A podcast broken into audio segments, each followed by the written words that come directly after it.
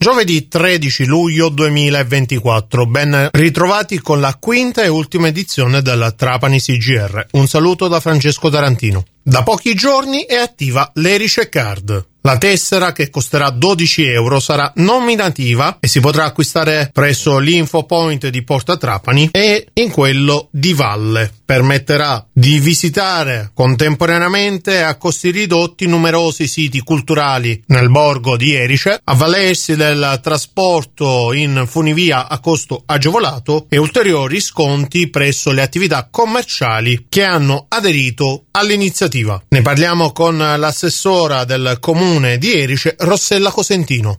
Anche quest'anno torna l'Erice Card voluta dall'amministrazione comunale di Erice in sinergia con la Fondazione Erice Arte, la Fondazione Ettore Majorana, la Funi Erice e la Montagna del Signore di Padre Messana, la card al costo di 12 euro consentirà di visitare ben 11 luoghi d'arte del nostro centro storico, la Torretta Pepoli, il Polo Museale Cordici, il Quartiere Spagnolo, i centri di cultura Blacket San Domenico e Wigner San Francesco, il Real Duomo con la torre torre di Re Federico, la chiesa di San Martino, la chiesa di San Giovanni e i resti del monastero di San Salvatore. La card inoltre permette di usufruire di tariffe agevolate per l'utilizzo della funivia, ma i vantaggi dell'acquisto della card non si fermano qui.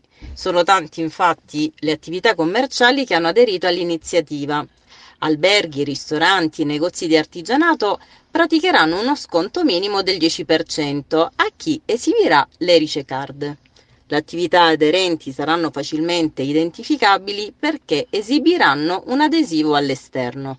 La card sarà attiva fino al prossimo 7 gennaio 2024. Insomma, visitare Erice non è mai stato così vantaggioso. Questa era l'ultima notizia per la quinta edizione della Trapani CGR in studio Francesco D'Antino. Grazie a tutti per l'ascolto, a risentirci presto.